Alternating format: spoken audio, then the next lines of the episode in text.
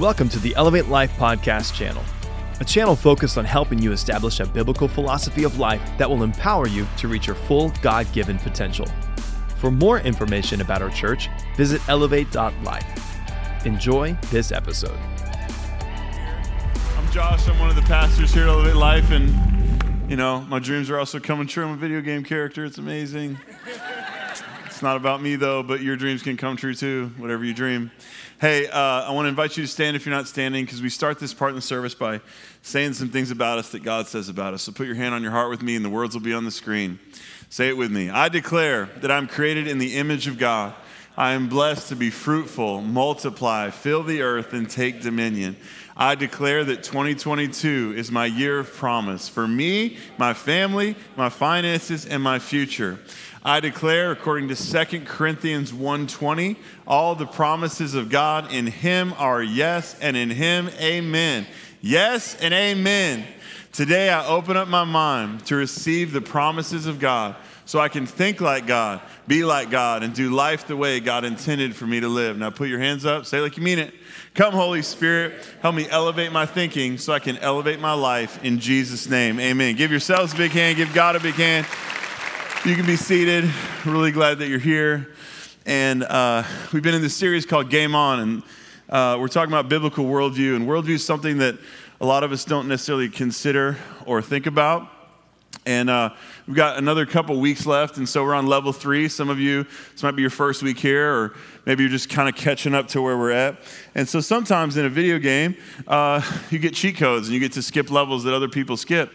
I encourage you to go back and you can watch some of the, the messages because every message is, has built on top of the one before it. But I want to take a second and give you uh, some perspective on worldview. Because our worldview is something that we don't often consider, it's not something that we often think about, is the way that we see the world. But it's, it might be the most important thing that we have uh, is our worldview. And so there's a lot of notes, there's a lot of information that I'm going to give you today. Uh, there's some scriptures I'm going to talk about. I'm not going to necessarily read the whole thing, but what you can do is you can text notes to our number, 972 945 9772. And also, notes are in our app, it's on our live page, they're in the YouVersion app. We try to make it really easy to get notes because uh, some of what I'm talking about uh, might be something, some stuff you, you would like to chew on. And so, we're, we're I'm going to give you some cheat codes as we start to just help you catch up to the importance of worldview, why we're even talking about this. And uh, the, the thing is, the first thing we have to understand is that everyone has a worldview, right? So, worldview is a story that we tell ourselves about the world. All of us are always telling ourselves about telling ourselves stories of about the world, about other people, about their intentions, about why things are happening to us, about the reasons why the world is the way that it is. And our worldview is the basis for every thought, every attitude, and every action that we have. So everything that we do, the genesis of that is our worldview, the story that we tell ourselves about the world.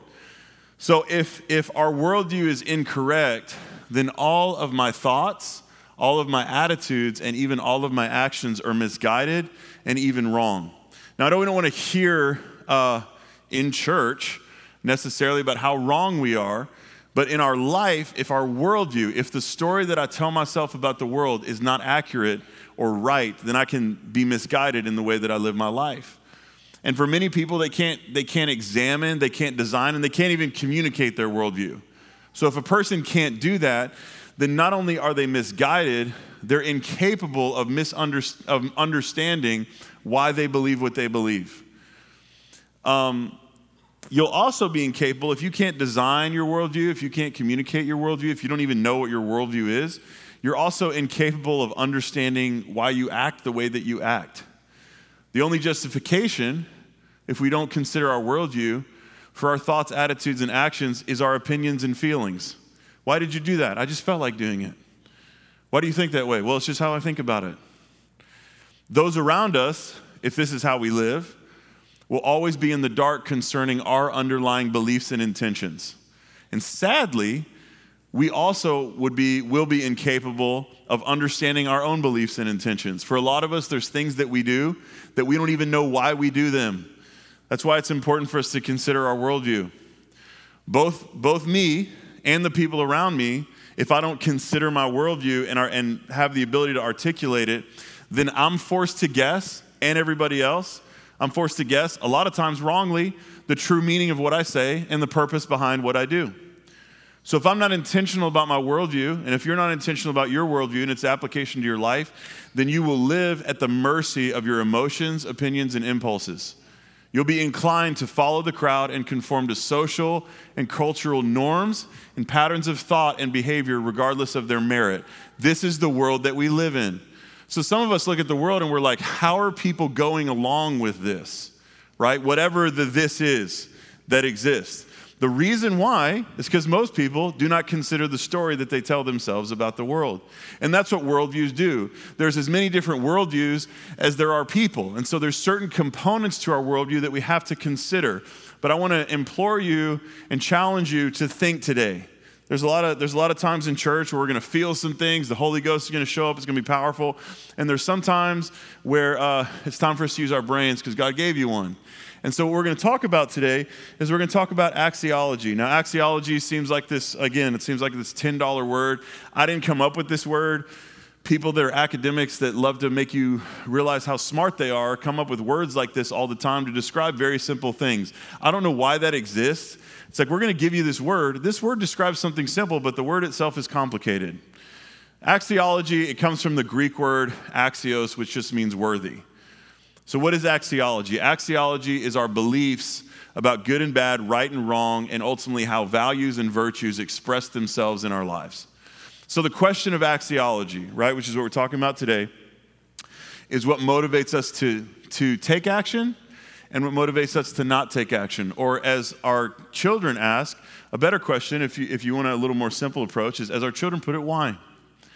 I have a four year old, her name's Charlie. I have a two year old named Harper. She's not really She's a little bit more animalistic still in her communication. Nothing wrong with that.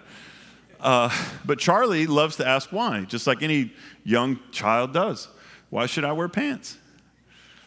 Why do I have to put socks on? Why do I have to go to school? Why do you have to go to work? Why is that car going faster than us? Why is dirt so dirty? Why can't we have ice cream for breakfast? Why is Main Street called Main Street? Right? It's the main street. What does that mean? It's just the main street. That's why it's called Main Street. Why do you keep asking me about Main Street? so, axiology is, is, is really a question of why. Why do you do what you do? Why do you not do what you do? So, why does this matter? Why is this, why is this so important? Two things. Virtually all elements of your worldview relate directly to your axiology, relates directly to your conception of good and bad, and your axiology is the cause for all your behavior. 100% of the reasons why you do what you do come back to your definitions of good and bad or good and evil. So it's the foundation. Your approach to good and evil, in a binary sense, is the foundation for all your thoughts, attitudes, and actions. Every thought you ever think, every action you ever take has its root in what you decide is good and bad or right and wrong a lot of us we have this perspective. So so we have this perspective on life and people that says that there are some people out there who are just absolutely evil and they're always trying to do the wrong thing. That's not the way human beings work. The way human beings work believe it or not i know this is hard to believe the way human beings work is the things that they do they do those things because they think that those things are good and they think that those things are right. Now who those things are good for and right for is the question right but a person does the things that they do ultimately because they do that in service to some good as they define it.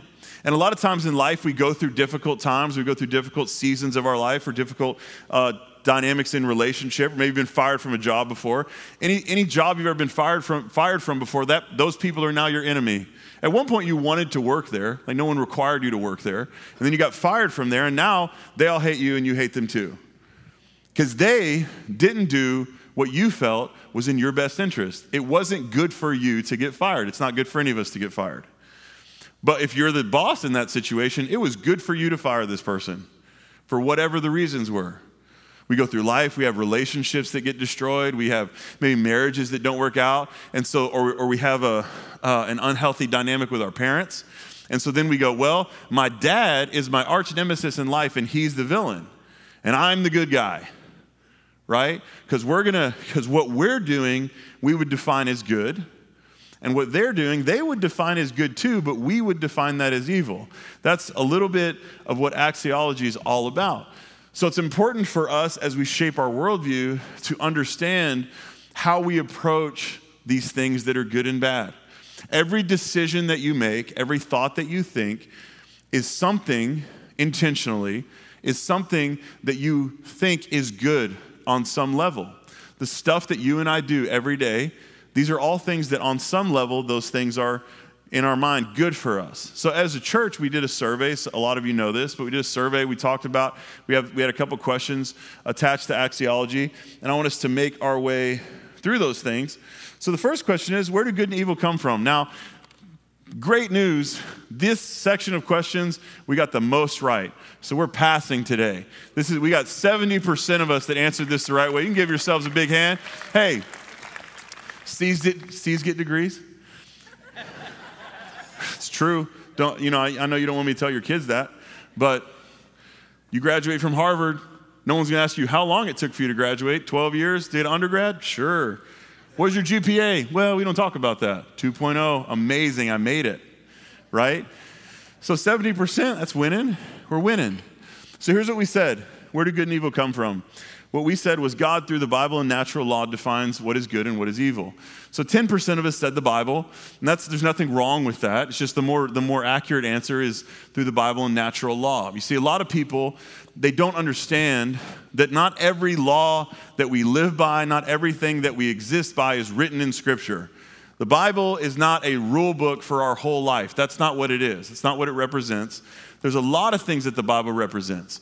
But there, there's a such thing philosophically as natural law. And a lot of people that are maybe uneducated think that the only people that are moral are people that believe in a higher power. They believe in God.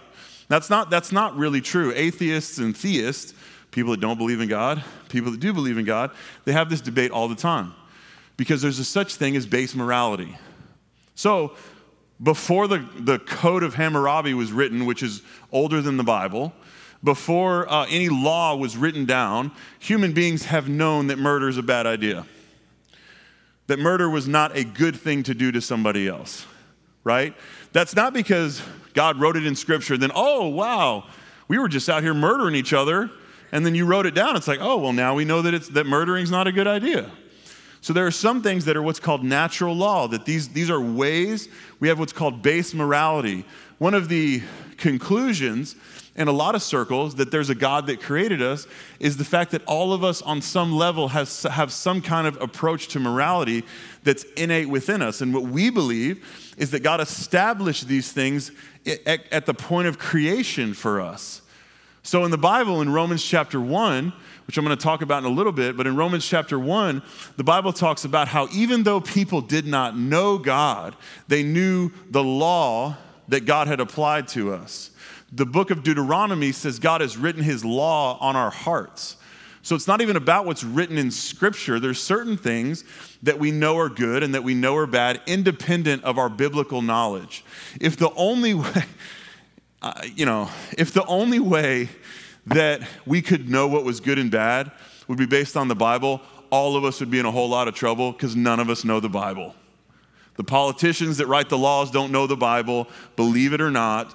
You, you and I don't know the Bible as good as we would like to claim that we do. For most of us, we have a Bible that's been sitting on our shelf since the day we got married. So if your only concept of good and bad comes from Scripture and you never read Scripture, then you're incapable of good, logically, right? So I'm not sitting here up here arguing. I don't feel like I'm arguing with anybody. But natural law exists. There's a base morality that we that we operate based on. So then, question nine: Are good and evil absolute or subjective? We still got to see here, but hey, we're winning, right?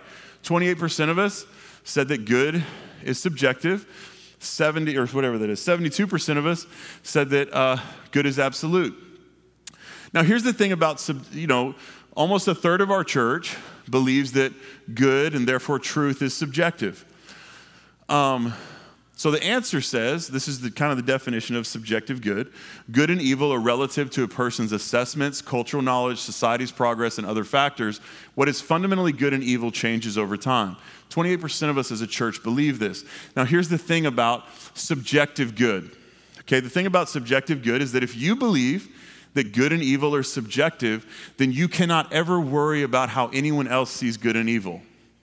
Why is that? Because there's no such thing as a universal standard to measure goodness or badness by. You define that for yourself. So, uh, if good and evil are subjective, and I'll explain this in just a second, but if good and evil are subjective, you and other people have no moral obligation at any point to act a certain way. You're free to choose or ignore any standards you create for yourself or adopt from society. If you believe that you are good according to your standards, there's nobody else who can judge your actions if you believe in subjective good. Now, here's the, here's the, here's the reason why subjective good logically cannot exist. For us to make a statement that absolute truth does not exist, that in and of itself constitutes absolute truth, right? So, for me to say something doesn't exist ever at any point, what I'm doing is I'm asserting something that's absolutely true. So, for me to say that subjective truth is the only truth that exists, that I'm making an absolutely true statement that truth doesn't exist.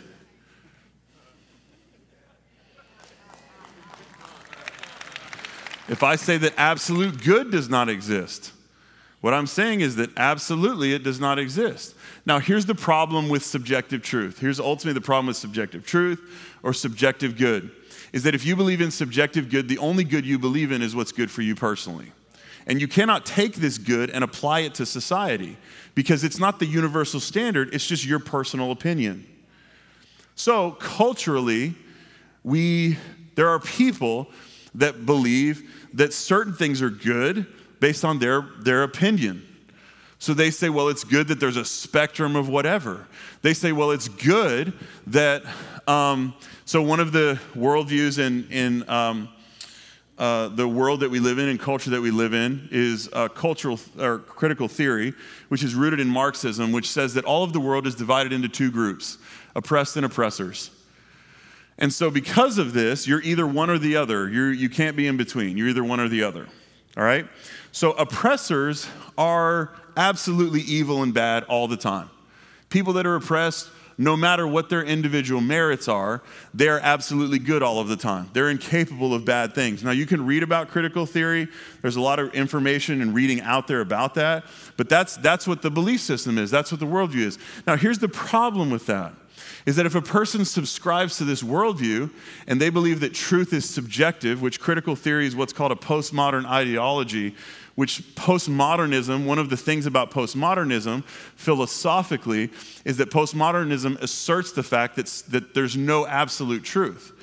So if you say there's no absolute truth, and you say that all of the world is divided up into oppressed and oppressors, you're the only person that that can ever apply to. Why? Because if subjective truth exists, if subjective good exists, then I cannot ever say that what someone else does is good or bad. I can't do it. Why? Because it's my own personal standard of measurement only for myself. What is true for me does not have to be true for another person if I believe in subjective good. So if I say to myself that all of the world is oppressive towards me, that is only true for me.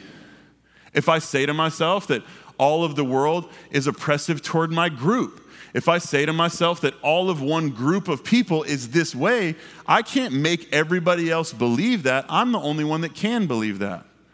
But even people that say that there's subjective good and that good is only subjective and that truth is only subjective really, really, really need you to believe that their truth is the truth. So, even in asserting this idea that truth is subjective, what you're saying is, I need you to agree with me that it's absolutely true that truth is subjective. I need you to agree with me that it's absolutely true that good and bad are based on subjective factor, factors in culture and society, and none of us can truly know what's good or bad. So, what we should do is just what's good for us. That's a very confusing line of logic if you follow it to the end.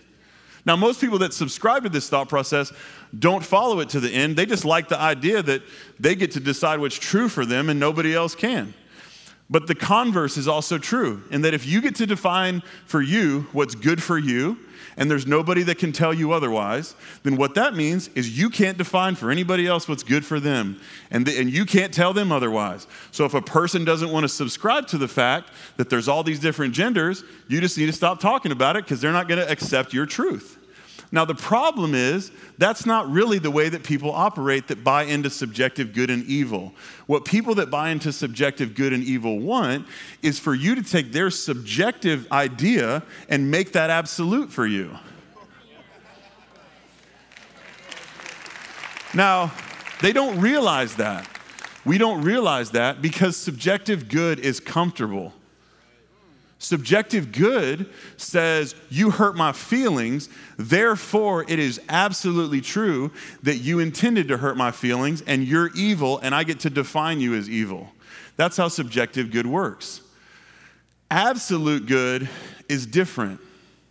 So if good and evil are absolute, then we always have a moral obligation to act according to an absolute standard that we did not define. And our thoughts, attitudes, and actions must align with those standards. 72% of us believe in that. 72% of us believe that there is an absolute standard that we should all hold ourselves to, that we should hold each other to. 28% of us as a church don't really like that idea. And I get that, it's very human. So, what people do, here's a, here's a conversation that people have, is they don't like the fact that, in their perspective, Christians try to impose their morality on society because they believe in subjective good. So, what's a person who doesn't want an imposition says, look, just because something's good for you doesn't mean it's good for me. But if we believe in absolute good, what that means is we have a requirement to impose the standard on the world that we live in because there is an absolute standard for goodness that we did not define for ourselves, but we get to hold people to that standard. That's the way that absolute good works. Now, that's not super popular, and that's not what maybe the world wants us to do, and that might be seen as moralizing and all of that different stuff, and that's completely understandable. But we don't believe, if, you have a, if you have a biblical worldview, we don't believe in subjective good. We believe in absolute good. And absolute good means this. So here's what absolute good and bad mean. So if something is absolutely good, if we believe that good is absolute, then what that means is that it's good if and only if it is good independent of circumstance. There is no situation in which this thing is not good. It is always good all the time, 24 7. It never stops being good. And then if we say something is absolutely bad, if we believe in absolute bad, what we say is that thing is bad if and only if it is always bad, independent of circumstance. It doesn't matter what situation that we're in, what, what, what place we find ourselves in, something that is bad is always bad. And then we have indifferent. We have the things that are in the middle. Something is indifferent if and only if its benefit or harm is based on circumstances. Let me, let me walk you through how this works. So, one of the questions is Is pain good or bad? It's relative. Uh, the pain of getting your arm cut off is not so great. It's probably not good. The pain of like running a mile or exercising or the pain of some kind of discipline in your life is a good pain. So pain is not absolutely good and pain is not absolutely bad. Some of us live our lives as if it is. So we live life of trying to avoid all kinds of pain. When really what we should do is determine whether or not the pain is good and the pain is bad for ourselves. Is pleasure good or evil? Well, at certain times, feeling good and and enjoying things. That's a part of life. God created us to enjoy life. So pleasure can be a good thing. Pleasure can also be a bad thing. Like if you eat a half gallon of ice cream every day because it makes you feel good, it's probably not a good thing, right? Pleasure is neither good or, or evil, it's indifferent. Is money good or evil? And this is where a lot of your poverty mentality needs to go away. Because what, we, what, what some of us grew up with is this idea that money is evil. Rich people are evil. Money is always bad all the time, so we should always just be poor. But money can improve a person's life. It can alleviate suffering and poverty. And then the more money that we accumulate, ideally, the more we can be charitable and helpful to other people. But money, we've also seen in life that money can harm us and money can harm other people. Many people with money feel pressured to maintain their wealth at the expense of other aspects of their life. And wealth oftentimes seems, seems to attract uh, greed and selfishness. It's also common, right, for us to hear stories about people winning the lottery, and then a year or a few years later, they don't have any friends, they don't have any family, and their life is worse than it was before they won the lottery. So, money can be good, money can be bad, but money is a tool. The Bible says the love of money is the root of all evil, not money itself. But for some of us, we grew up in Christian contexts where, where having money was an evil thing. Let me tell you how to change the world. You got to have resources to change the world. What a lot of us want to do is we want to sit back be poor, criticize rich people for all the things they're not doing, while we have no means to do that because we don't, we don't pursue gaining more resources in our life. That's not the way God wants us to live. You know, God actually wants you to make an impact on the world. Your time is a resource, the money that you have is a resource. The things that God has put in your hand are resources. That doesn't mean that maybe all of us could or should be billionaires. That's not what it's about. It's about this idea that money is not bad and money is not good. Money is what you do with it, money is a tool.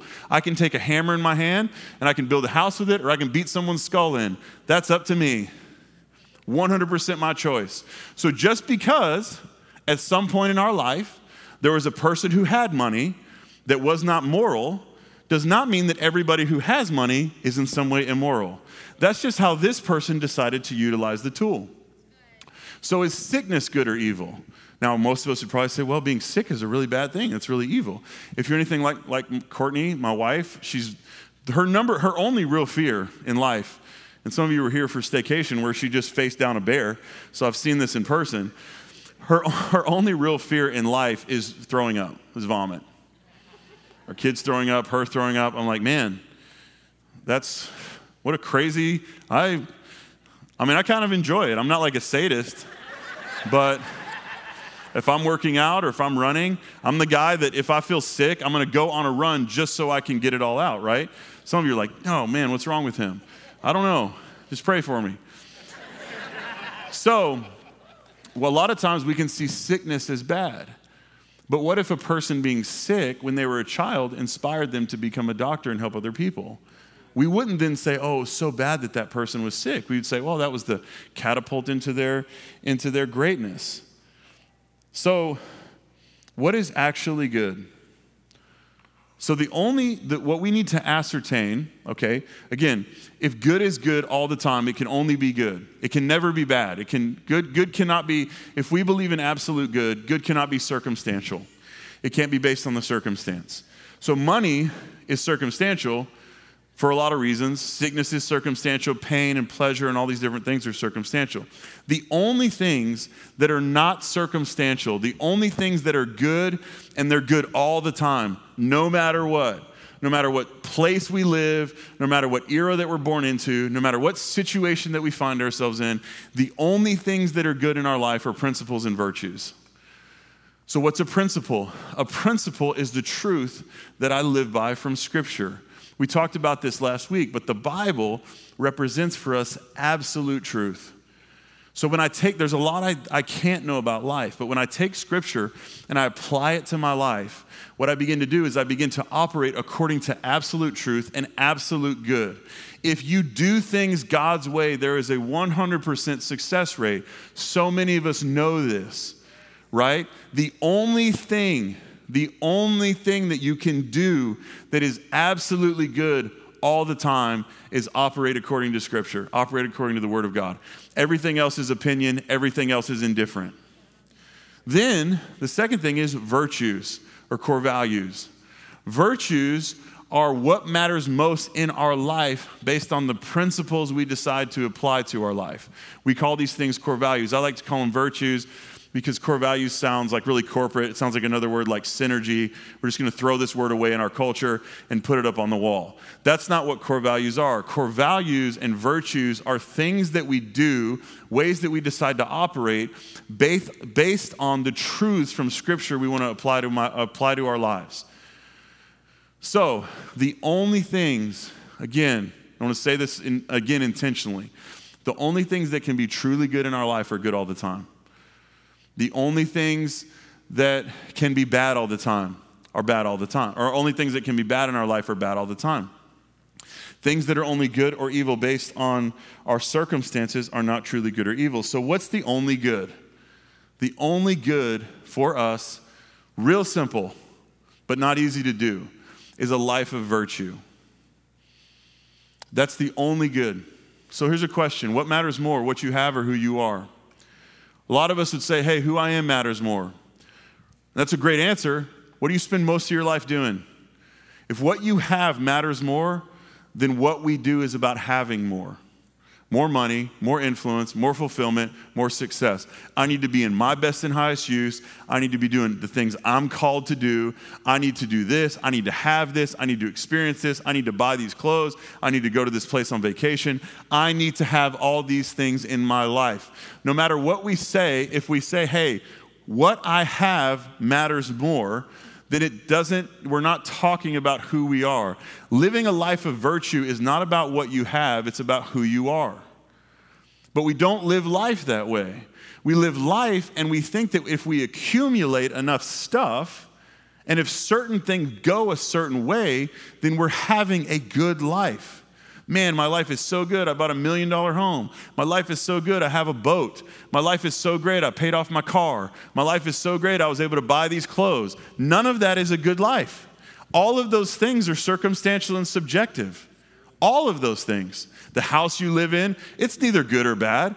Like, I, I hate owning a house. You know why? Because I got to fix all this stuff. No one's coming to help me. I don't have a maintenance man that I can just call up, swing through, fix my oven. I got to figure out what it's going to cost, how I'm going to pay for it. Oh my goodness, there's a leak over there. There's this stuff in my yard. The HOA's writing me up. I mean, there's a lot of bad things that come with owning a house. So we can say, wow, if I can accumulate stuff, my life is good. That is not everybody that we've heard that feels like their life has not been successful does not make it about the stuff that they didn't have. But we live our life and we go, man, if I can just accumulate some stuff. If who we are matters more, though, which it does to God, then what we do is about living a life of virtue. This is called living a core values based life. The truth is, no matter what position or place that you and I find ourselves in, rich or poor, sick or health, whatever, we're always in a position to live a good life and do the right thing. Why? Because we can act virtuously according to biblical principles. No matter what job you have, no matter what your relationship status is, no matter what your bank account looks like, no matter what kind of car you drove to church today, you can live a good life because you can operate and live your life according to biblical principles and biblical virtues. But most of us do not consider this, and we don't give ourselves the power to do this. Why? Because being a victim is fun. Being a victim means I don't have to take responsibility for any of this stuff. And I can be a victim to myself. I can victimize myself. You know how you victimize yourself? You do the stuff that like silly parents do. And they go, they, they, they mistreat their children, and then they tell their children that they had to mistreat their children based on how their children were acting. So you were acting this way, and as your parent, that made me act this way. That's ridiculous. You're not the leader, your kids are the leader. You yelled at me, so I yelled at you back. I had to yell at you. What? You didn't have to do anything. You're in control of yourself 24 7. Well, I don't want to control myself because then if I control myself, I have to take responsibility for my actions. And that's really hard to do. So I'd rather just be victimized by every situation I find myself in this person yelled at me, this person mistreated me, this happened, and so that made me go be this way that I knew was not a way that I should be. But honestly, it wasn't about me knowing I should or shouldn't be that way. It was about me justifying my actions based on an external thing that I couldn't control. That's how most of us live by default, Christian or not. We live life and we don't do things that are good. We don't do things that are biblical. We don't do things that are virtuous because we got all these excuses and all these reasons. Well, this is what my dad did to me when I was a kid, and this is what my ex did, and this is what my kids do, and this is what that person said, and this is what my boss is like, and you don't understand, and you don't know, and you don't, all that stuff is useless talk. It's a waste of time because it doesn't matter. What matters is that in any situation or circumstance you and I are in, we can do the right thing because no one can stop us from living by virtue. No one can stop you from applying biblical principles to your life. If you decide to forgive somebody, no one can stop you from forgiving somebody. If you decide to let go of your anger, no one can stop you from doing that. If you decide to have a positive attitude, there's not anything that anybody can do about it. When I was a little kid, or not a little kid, but when I was a kid, Whitney runs into my dad's office one time and she says, she goes, she tells my dad, she goes, Josh hurt my feelings. And I'd said something that hurt her feelings, you know, which I often do, probably like you're feeling today. Sorry if I'm hurting your feelings. she runs into my dad's office and she says, Josh hurt my feelings. And he looks at her and he goes, Did you give him permission to hurt your feelings? She's like, no. Well, go tell him that. So she comes back in the room wherever I am I'm at. She goes, Hey, I didn't give you permission to hurt my feelings. uh, all right. That's how easy it is to not get your feelings hurt. You don't have permission to offend me. I'm not going to be offended at this.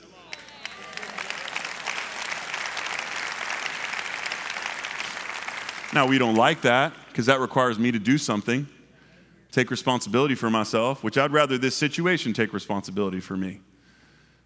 I'd rather blame it on you. That you know what, you're just an offensive person and you're just mean and you're mean to everybody around you, and I'm just the next victim on your list. It's like, you're only a victim if you choose to be a victim, man. So you can live your life, be that way. You don't, you don't, man, you don't know what I've been through. You know, God knows what you've been through. He still asks you to live by His word anyway. Doesn't matter what I know about you, matters what God knows about you. And God's still saying, hey, I want you to live according to Scripture. It's like, well, God, you know what would be good for me would be if I was just around people who didn't hurt my feelings all the time. And I think God's like, you know what would be good for you? If you just got over yourself and quit making it about you.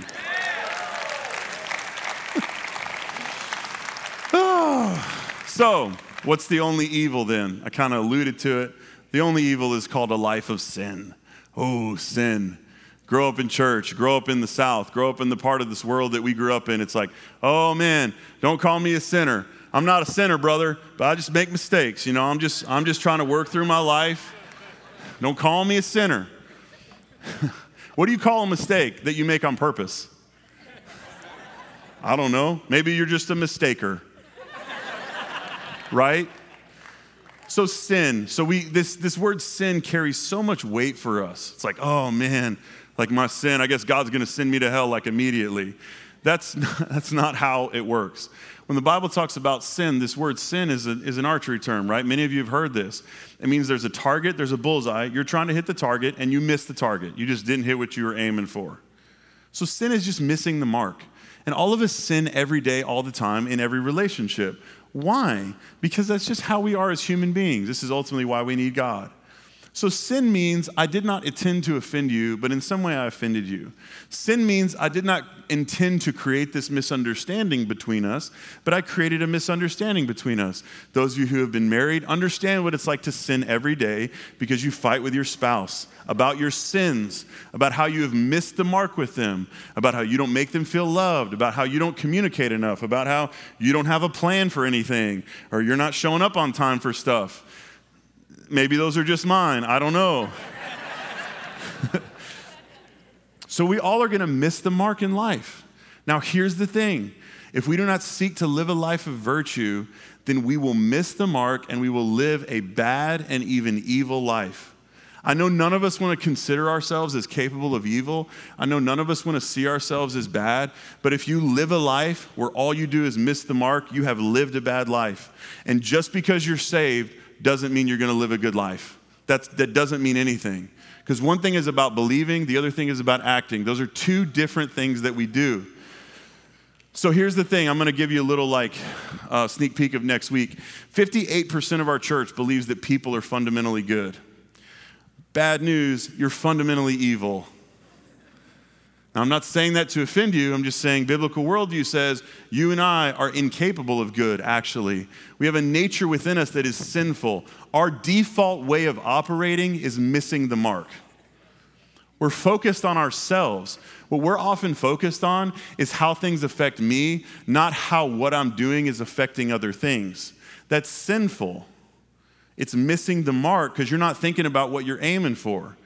The way we naturally live is God set a bullseye up there. You're in a shooting range. God's like, hey, I need you to aim for the target. And you're turning around and shooting everybody else in the shooting range. I didn't mean to do that. Well, I know you didn't mean to do that, but that was really the worst idea. So to miss the mark, to sin, just means to not hit what you're aiming for. None of us are aiming to be hurtful to people. None of us are aiming to live a bad life. That's not what I'm saying. I'm not saying there's anybody in here, anybody that can hear this, that's, that's got some kind of motive for destruction. But by default, the way that we are built is to miss the mark. This is why we need God. This is why we need to understand what is absolutely good. Because if I know that I'm fundamentally incapable of hitting the target, then what that means is that I can work with God to get better at hitting the target, that God can actually help me hit the target. But if I don't embrace this idea that I'm kind of incapable of goodness without God, then I'm going to harm myself and people around me with bad thoughts, bad attitudes, and bad actions, regardless of what my belief system is. If I do not live a life of virtue, if I do not live a life according to principle, then what I do is I perpetuate evil, I perpetuate badness, I perpetuate sin.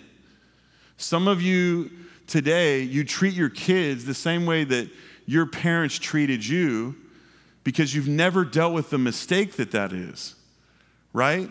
Some of us, we live our life and we have these things that we kind of continue to carry and continue to live in because that's how it was before. So I guess that's just how it works. And to do that is sin, it's just missing the mark.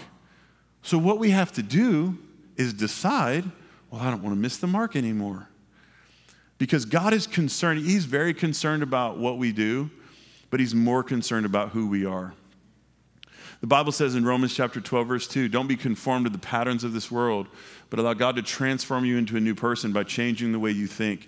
God starts with the who that you are first. And then if He can get to who you are, He can change what you do.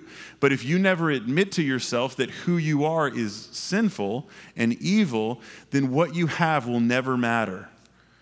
So people have this, this stuff in their life that they think, man, if I just accumulate enough money, like I said, I'll be successful. If I just get enough stuff, I'll be successful. If I have enough influence, then I'll prove it to everybody. And I'll prove it to myself that I'm not a failure. And on and on we could go because it's all about what we have. And what, what, what immature people think is that what they have is who they are. That's, that's how God doesn't want us to think. God wants us to think who you are is what you live by, who you are is what you do every day. And so, the way to, a, to good, the way to good in our life is a life of virtue. The way to evil is a life of sin, a life of missing the mark. There comes a time in our life we need to stop, stop apologizing and just start changing our behavior. So many people, right? I mean, there's people you and I deal with every day. They're continuing to apologize for the same stuff, but they don't change one thing. This is what we do with God, too, by the way. Like, God, I'm so sorry. I did that again. Well, I'll do it again tomorrow and I'll just ask for forgiveness again. I'm not a sinner, though. I'm a mistaker. Just mark that down. so, what is the highest good? This is the last question that um, we asked as it relates to axiology.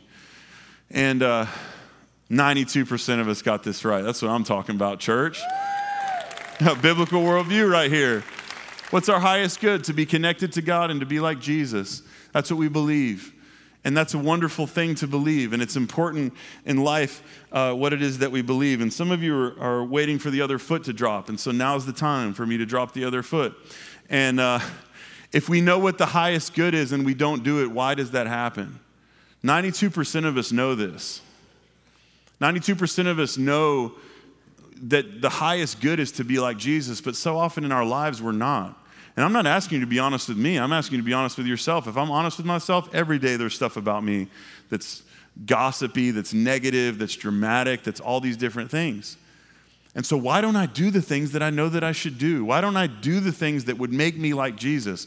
Why don't I live a life of virtue? Why do I continue to sin? Why do I continue to miss the mark? You don't have to have this conversation with me or anybody else, but you and I definitely have this conversation with God. It's like, man, when am I going to be past this issue? Like, I want to be like Jesus. I want to I want to do these things, but it's so hard for me to do that. It's because of our relationship to good and bad. So in Romans chapter 1, you can read this for yourself. There's a list of sins that we do daily that aren't like Jesus. So some of us are familiar with these, and some of us are familiar with some of them. All of us do them. I'm not saying you do the same ones, but there's some kind of mix in here of all the sins that we commit. So, idolaters, which means we put anything above God in our life, homosexuals, foolish people, people who don't make good decisions. A person who is foolish and doesn't make good decisions, they're a sinner, according to the Bible. Wicked people, a person who doesn't live according to a kingdom worldview, is a sinner. A sinner, a sinner is a sinner. Wow, that's a thanks, God. That means if you make mistakes on purpose, you're not being like Jesus. Greedy people, people who think about themselves first. That's what a greedy person is. Hateful people, a person who thinks about or treats people badly on purpose. Envious, people who are jealous of other people's success. Murderous people, people who kill someone with premeditated malice. Hopefully, none of you have, have done that um, yet, or you know, at least you're out of jail now. So thanks for being here. Quarreling people, people who stir up issues and strife deceptive people, people who lead others to false conclusions, malicious people, people who intend to hurt other people, gossipers, people who talk about people who are absent, backstabbers, a person who pretends to be your friend but speaks against you, haters of God, insolent people, people who are arrogant and insulting, proud people, people who think they're better than other people, boastful people, people who celebrate their own wins sin inventors. Now I like this one because Paul's basically like, maybe none of these caught you. So if you come up with your own ways to sin, you're still sinning. People who find ways to make mistakes on purpose that aren't listed in this list. It's like, and all these things listed, and all the things not listed that I in some way did not mention. People that are disobedient to their parents that neglect or refuse to obey. People that refuse to understand. People who are closed minded and stubborn are sinful. Promise breakers. People who break their commitments to each other. Heartless, unwilling or unable to love people. Unmerciful, cruel, not willing or able to forgive. We do this stuff, all of us, me included. I mean, I just happen to be standing on a stage right now. That doesn't mean anything. I'm, I'm just struggling with the same stuff as, as everybody because this is a part of being human. Like, God, I want to be like Jesus, but I can't. I don't know why I can't. It's just really hard for me. Many of us do these things. We do this list of sins not because we think that they're good, not because we think that that would make us like Jesus, but because we find them more convenient than the alternative. So, gossip is more convenient than not trashing somebody behind their back. I like to talk bad about people, makes me feel good about me. I'm like, this person is an idiot. They're annoying. They behave these ways. I would never do that. And I love to say that about other parents. Nothing helps you be as critical and negative as ju- and judgmental as having your own children. Because then you start looking around at everybody else's way of parenting their kids. You're like, that person's an idiot. That guy doesn't know how to raise his son. That person's over here being that way. It's like, why are, what, what qualifies me? Nothing. I'm just really good at gossip. That's what qualifies me. I have a mouth that just runs.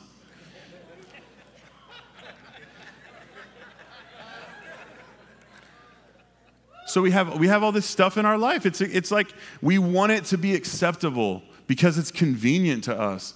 Being unforgiving and angry is convenient, especially when that's kind of something that you struggle with.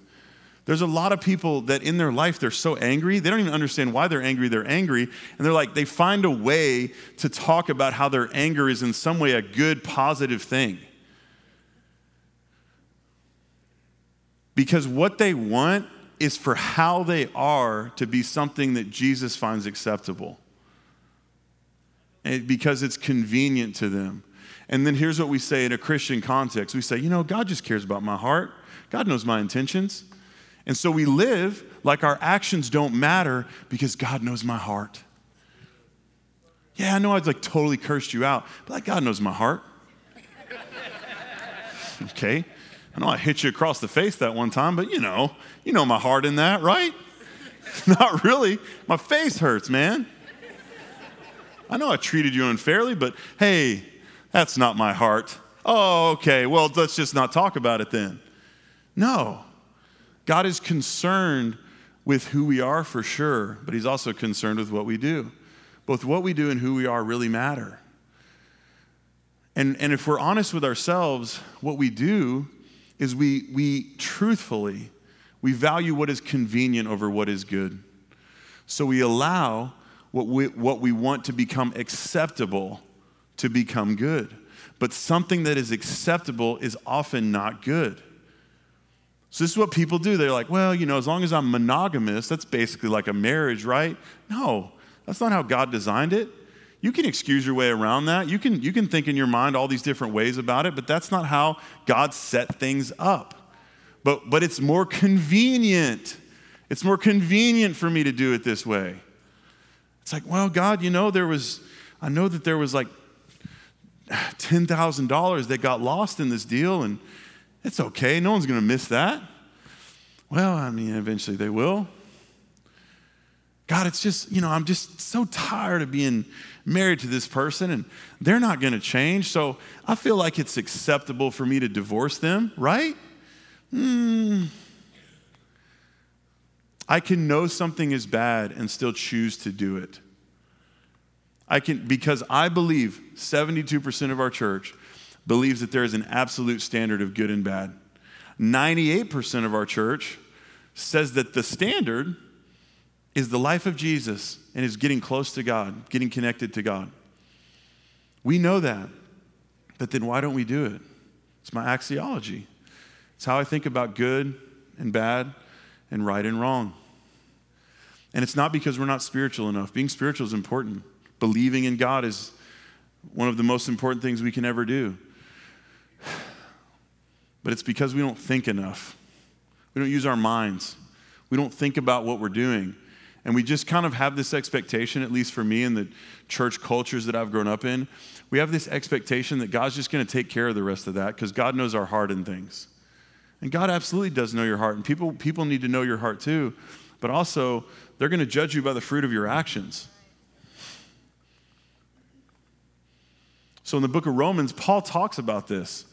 Paul says, some of you have read Romans chapter 7 and 8, and I encourage you to read them. They're, they're there in your notes. I'm not going to read you the whole chapter, but Paul basically says, I don't do the things that I want to do, and I, I do the things that I don't want to do. And why is this? I constantly wrestle with this. This is something that we all wrestle with as people. It's like, man, I don't want to be that way, but I'm being that way again. Like, why can't I overcome this? Why can't I get past this?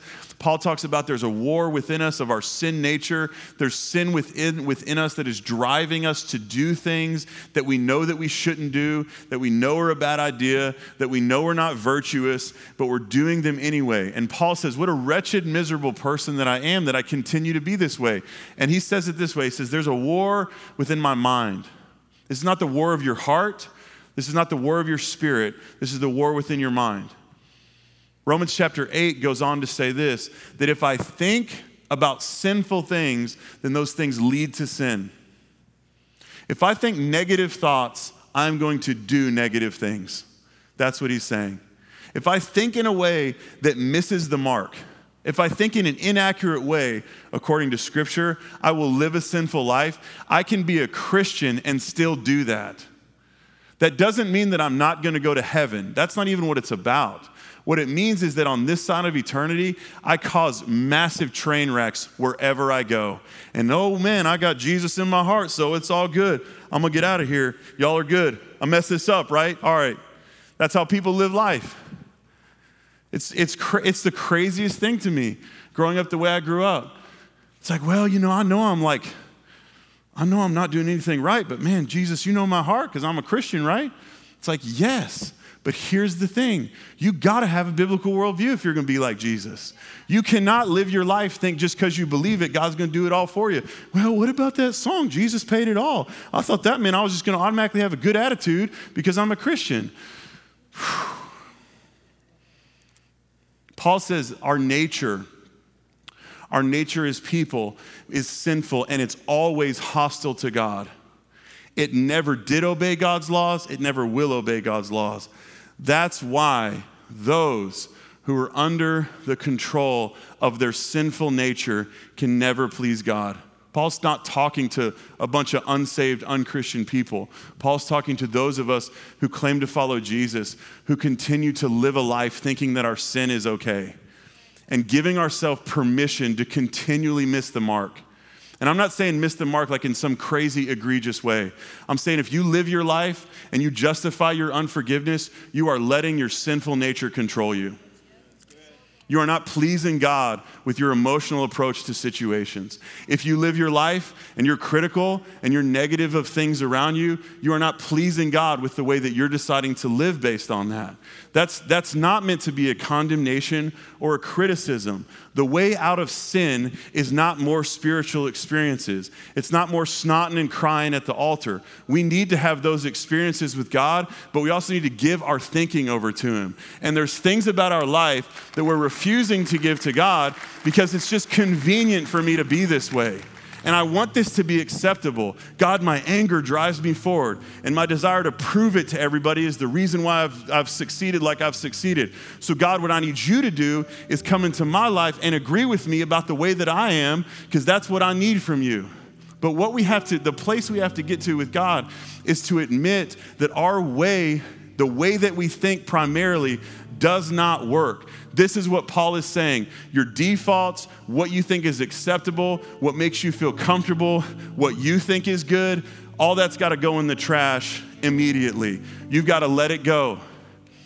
And like I've said throughout this series, for us, the thing we struggle with is that a known bad outcome is better than an unknown outcome.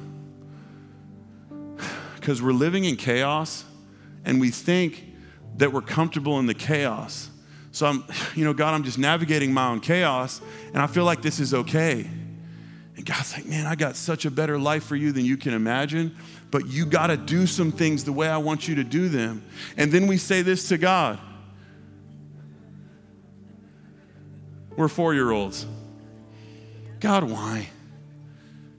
It's a conversation because we know there's stuff right now in your life the Holy Spirit's been speaking to you on, but you're kind of afraid. If you stepped into it, you know, you got to let some things go. Man, God, why do I got to forgive? Why do I have to be the one? That's what we say. God, you know, why do I have to get married before I have sex? That don't make no sense to me. Why do I need to stay married? Why can't I be selfish? Why can't it be about me? Why can't I talk about people behind their back? Can't I break a promise? Why can't I do whatever I want? Come to church. Why do I need to serve? Why do want me to serve on a team? I, I got stuff going on in my life. God, you know. You know I love you, God. I don't need to do nothing for nobody. I'm good. Me and you are good, right? Yeah, I don't need the church. Why do I need to give? I don't need to give. All those people are going to take my money and give it to themselves anyway.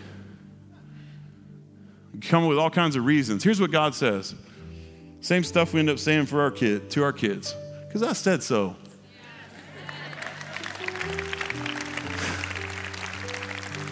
God starts with the Bible. If you want to know why, read Scripture.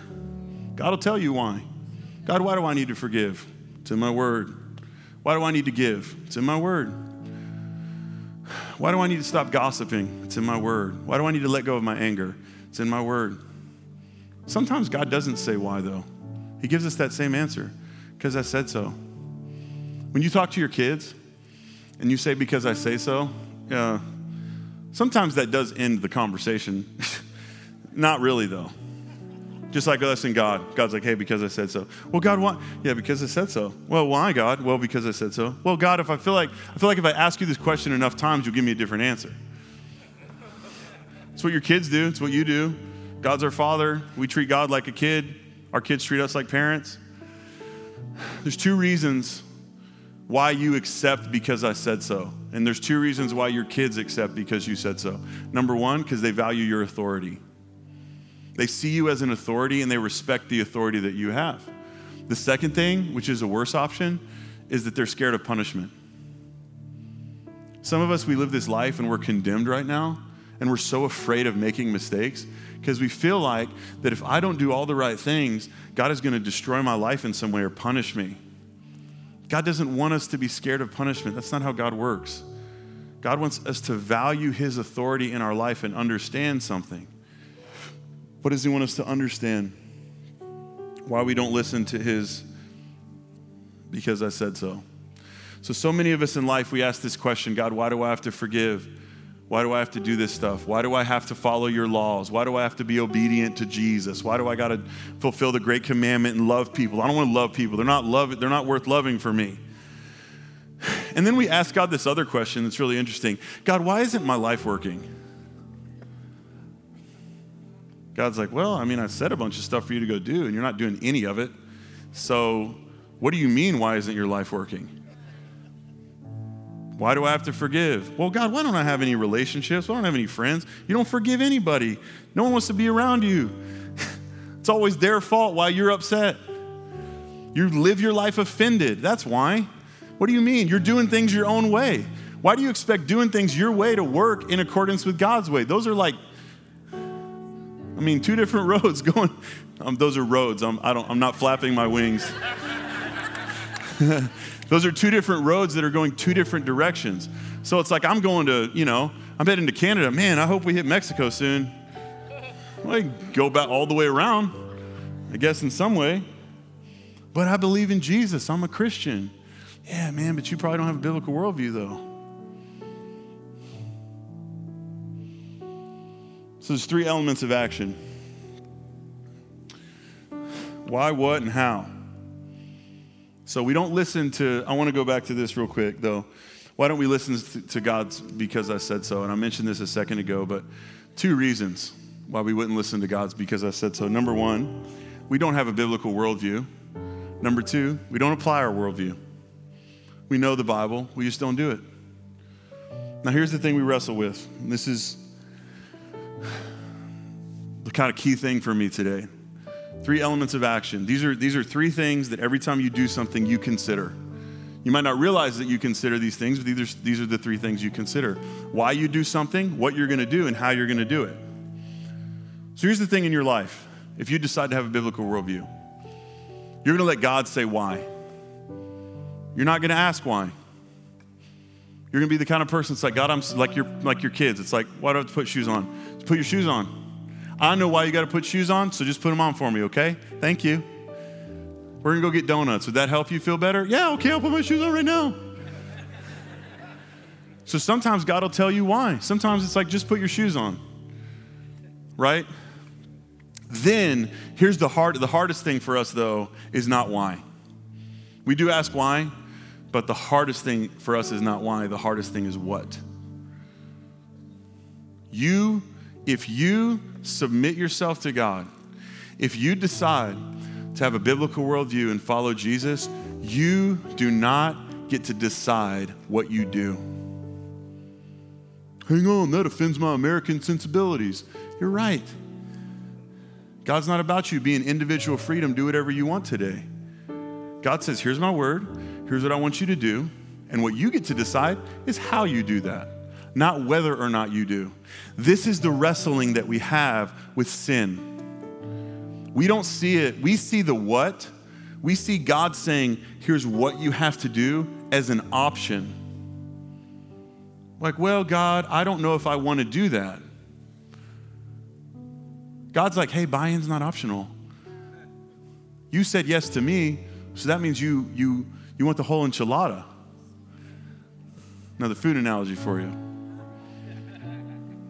It's like you're, it's like at work. Like some of you, you know, we have jobs, or you've been a boss before.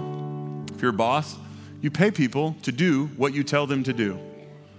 You're coming to work for me, I'm to tell you what to do, and you're to get a salary or some kind of remuneration consistent with what you do.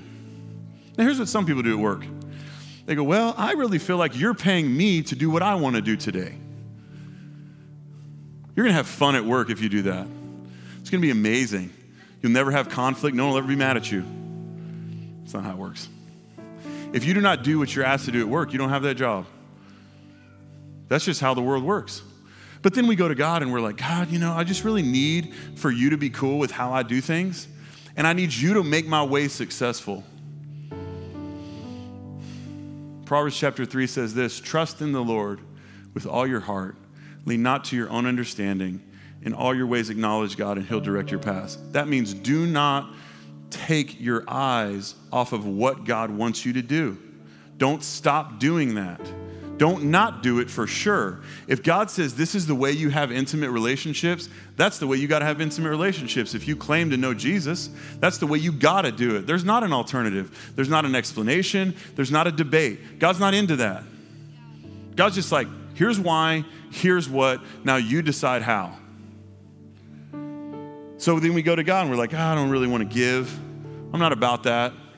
I just really think selfishness should be cool. I think that God doesn't care about what I give. It's like, well, He does, but it's cool. You just want to do whatever you want. And then we go, oh, why isn't my life working?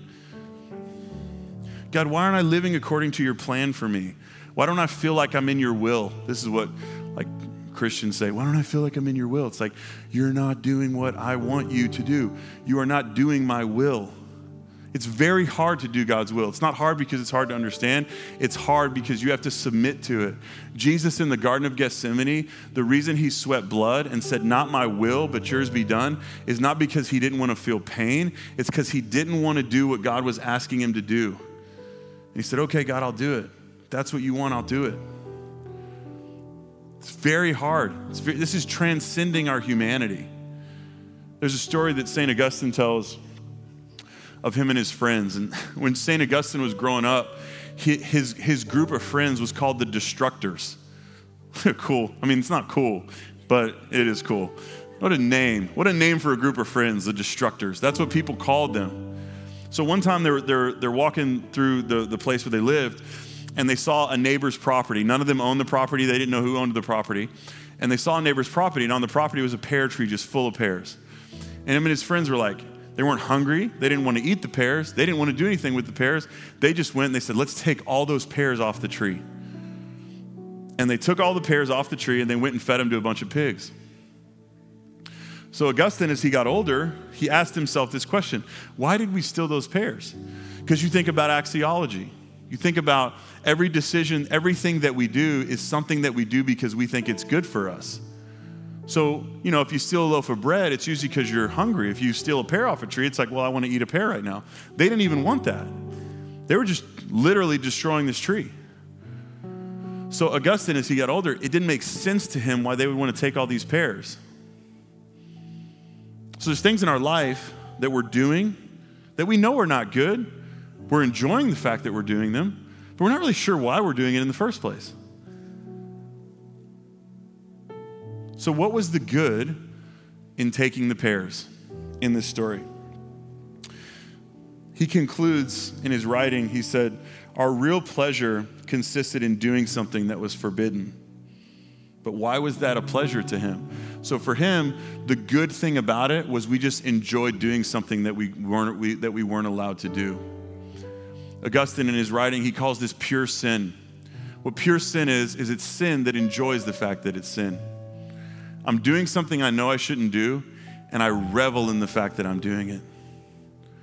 Now, none of us want to admit that we're that way, but man, when we judge somebody, ooh, it feels good. I love criticizing people. I'm very critical as a person. I'm not sure if you've realized that. Very cynical. I enjoy my cynicism a whole lot. I enjoy how cynical I am. I like being able to, to be sarcastic about people and say mean things. I enjoy it just for the sake of it. It's not even about like whether or not I think it's good. All of us have stuff like that in our life. So his answer, why? Like, why do I feel this way about stealing pears for no good reason? Why do I feel this way about the stuff that I do that's there for no good reason? Here's what, here's what Augustine said. He said, in his mind, it's an imitation of God. So, just like the Garden of Eden, where God says to Adam and Eve, He says, Don't eat from the tree of the knowledge of good and evil, because then you'll be like me. And the serpent goes to Eve and says, uh, You can be like God if you want to be like God. This is the thing that we wrestle with. Augustine says it was, it was an attempt to exercise a freedom that belongs to God and God alone. Doing what you want, when you want, why you want. Augustine said to himself at that at the age that he was at, he said, No one was going to make rules for him to live by. If you want to get to the root of your sin, that's the problem. The problem is you don't want no one, God included, to tell you what you're going to do, when you're going to do it, and why you're going to do it. That's the problem. We think our definitions of good, uh, our definitions of good and bad should also be God's. God, this person hurt me, smite them. That's a, that's a version of that. That person wounded me, so you should destroy them, God. This situation is happening, and here's what I need for you to agree with me on. So we live our life. You don't, you don't say to yourself, hey, I'm the God of every room I walk into, but man, we control the heck out of stuff. We look at our marriage, we're like, we might not say to someone, hey, I'm your God, but we control every aspect of that person as if we are their God. We look at our kids, that's how we treat our kids. We go into work, that's how we are at work. Everything has to be perfect for me, or I'm gonna just cause a ruckus in here. That's how we live life. We justify all our behavior and we say, here's all the things that I think I should do. Here's all the things that I'm justified in doing. And God, whatever, at the end of the day, you, what you say doesn't really matter. How I feel is what matters. So I say to myself,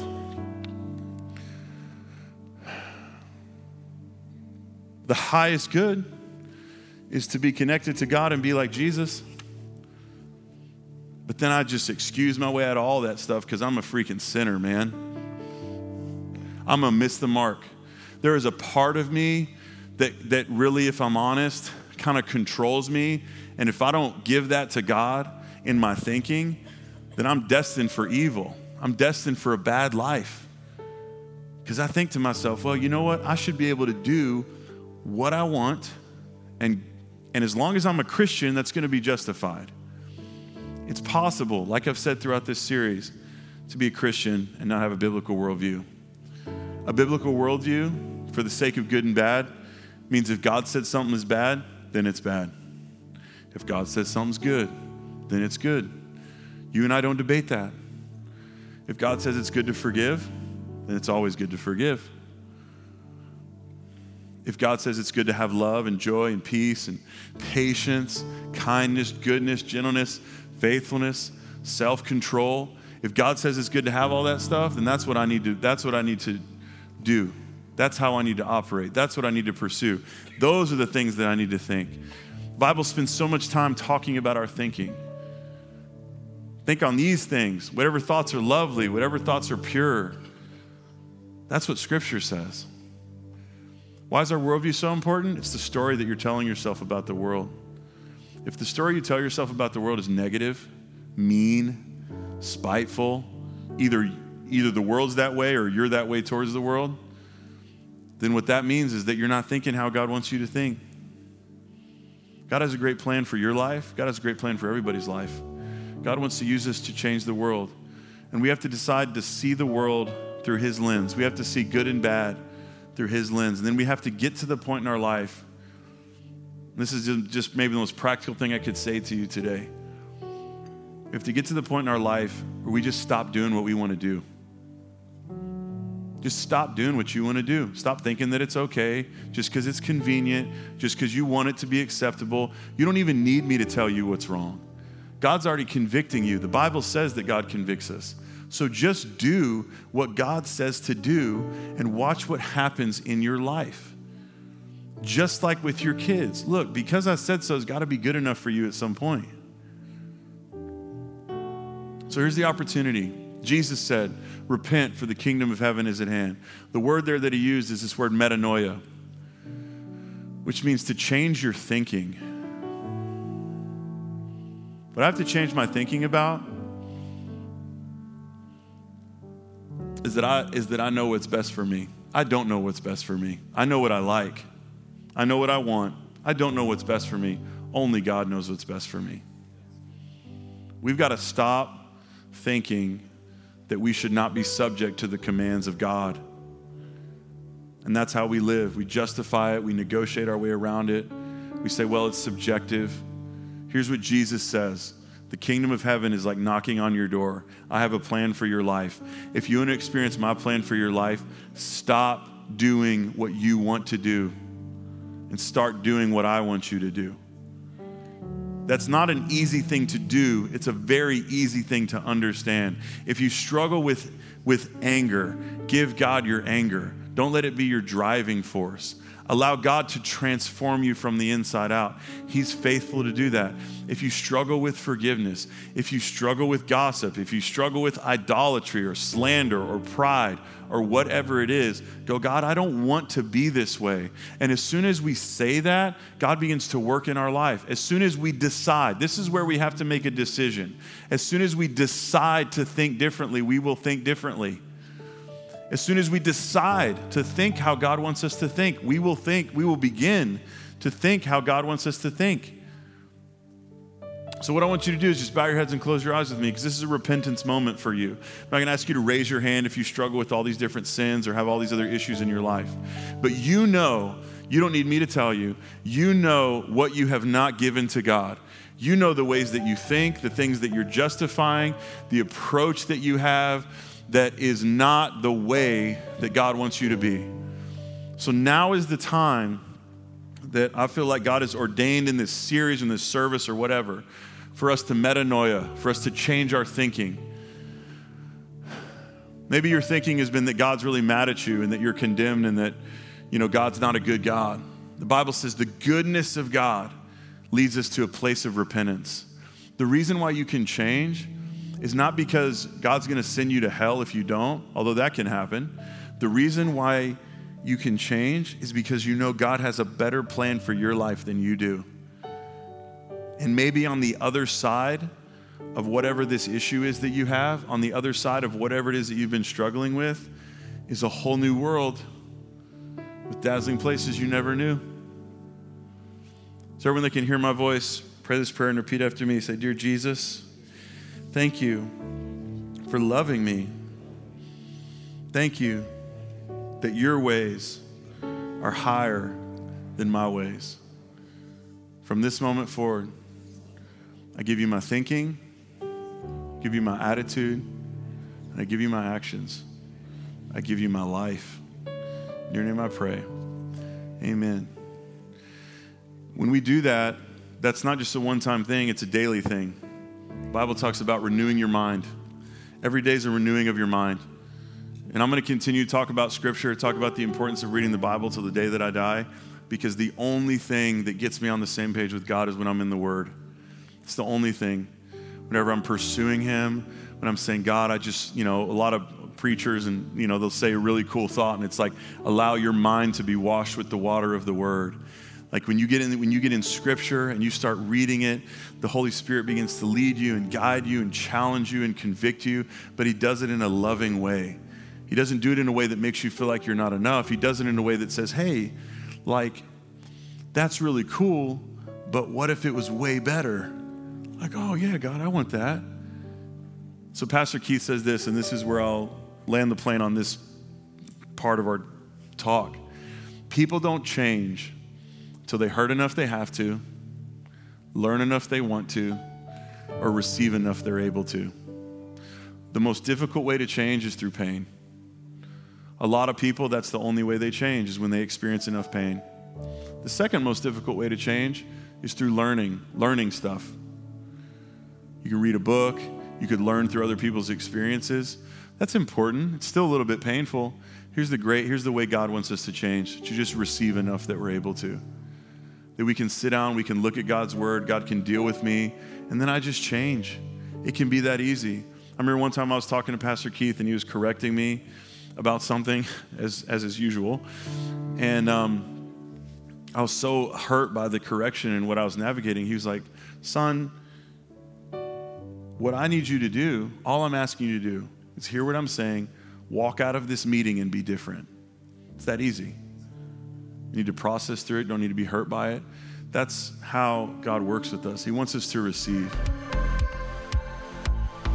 Thanks for listening. Be sure to subscribe to our channel to be notified of our latest episodes on Apple Podcast, Spotify, and YouTube. That way, you know when a new episode has been uploaded. Also, if this message has impacted you and you want to contribute to help us reach more people, visit elevate.life forward slash give. We look forward to seeing you here next time.